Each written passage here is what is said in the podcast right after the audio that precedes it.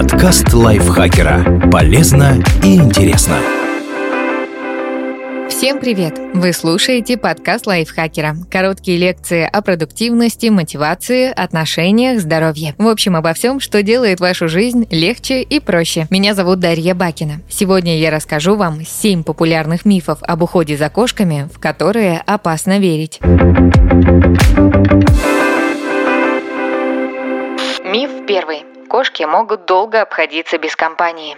Иногда хозяева убеждены, что кошки независимые существа, которые, в отличие от дружелюбных собак, не требуют много внимания. Но на самом деле они тоже ценят общество человека и нуждаются в ласке. Специалисты по кошкам считают, что питомца можно оставлять в одиночестве максимум на 24 часа, и даже такой срок слишком большой для некоторых животных. Важно учитывать состояние здоровья кошки, ее характер, активность и возраст. Например, маленького котенка, которого нужно кормить 3-4 раза в день, точно точно не стоит надолго оставлять без присмотра. Некоторые кошки сталкиваются с тревогой разлуки. Ее признаками могут быть чрезмерное мяуканье, отказ от еды и воды, когда хозяина нет рядом, частое мочеиспускание в неподходящих местах, рвота, постоянное вылизывание, деструктивное поведение, например, поцарапанный диван и перевернутые цветочные горшки, бурные приветствия, когда хозяин возвращается домой. Чтобы питомец не грустил, пока вас нет дома, создайте ему пространство для игр. Рядом с окном можно поставить кошачий комплекс. Так у животного будет возможность наблюдать, что происходит на улице. А еще важно уделять хотя бы 10 минут в день, чтобы играть с кошкой. Если вы куда-то уезжаете больше, чем на сутки, Попросите друзей присматривать за вашим любимцем. Миф второй. Молоко полезно для котов. Большинство кошек не переносят содержащуюся в молоке лактозу, потому что в их кишечнике нет фермента для ее переваривания. Напиток может вызвать у животных рвоту, диарею и боль в животе. А еще молоко жирное. Выпить целое блюдце для кошки все равно, что для человека съесть в одиночку 30-сантиметровую пиццу. Если вы подкармливаете питомца молоком регулярно, это может вызвать у него серьезные проблемы с весом. Единственная ситуация, когда животному стоит давать такое лакомство, это когда вам нужно нужно вырастить котенка, который по какой-то причине остался без матери. Но в этом случае лучше выбирать специальную молочную смесь для кошек, а взрослому питомцу достаточно чистой питьевой воды. Миф третий. Питомцев нужно выпускать на улицу погулять.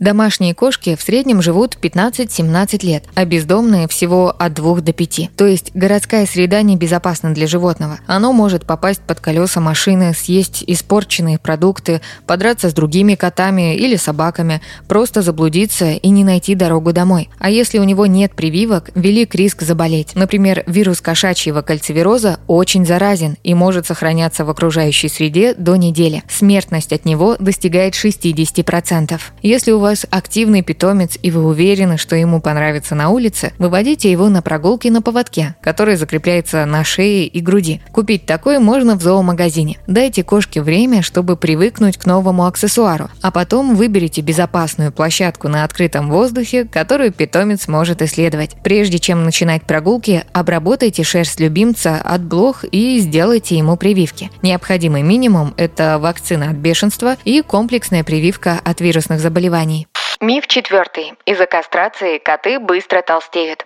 Как и люди, животные набирают лишние килограммы, когда много едят и мало двигаются. Стерилизация или кастрация на это не влияют. Скорее всего, миф возник из-за того, что операцию проводят уже подросшим питомцам. Они не нуждаются в таком количестве калорий, как котята, и если продолжают питаться как раньше, то поправляются. Чтобы этого избежать, важно не перекармливать кошку. Рекомендации по размеру порций обычно есть на упаковке корма. Стерилизация или кастрация дадут питомцу возможность прожить долгую и здоровую жизнь. Операция помогает предотвратить рак яичек и проблемы с простатой у самцов, а удаление яичников у самок позволяет избежать инфекции матки и опухолей молочной железы, которые перерастают в злокачественные у 90% кошек. Миф пятый. Коты не требуют особого ухода.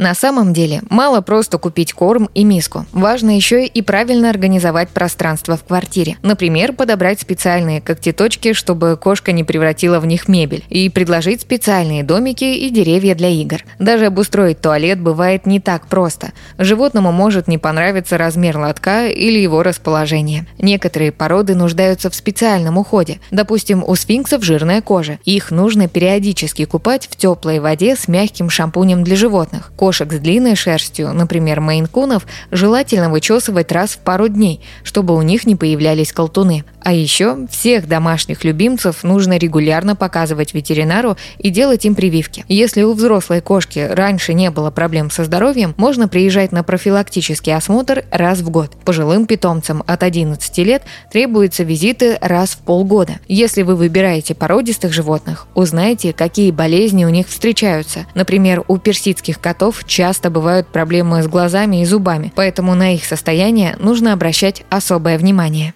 Миф шестой. Животные отличают ядовитые растения от безопасных.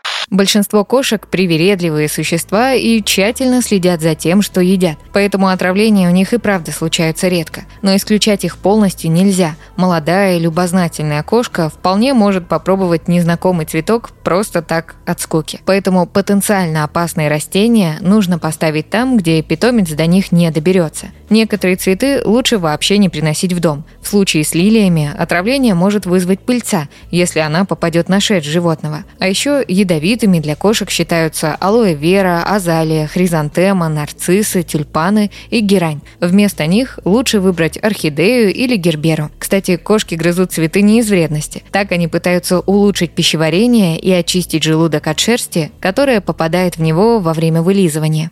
Миф седьмой. У кошек 9 жизней.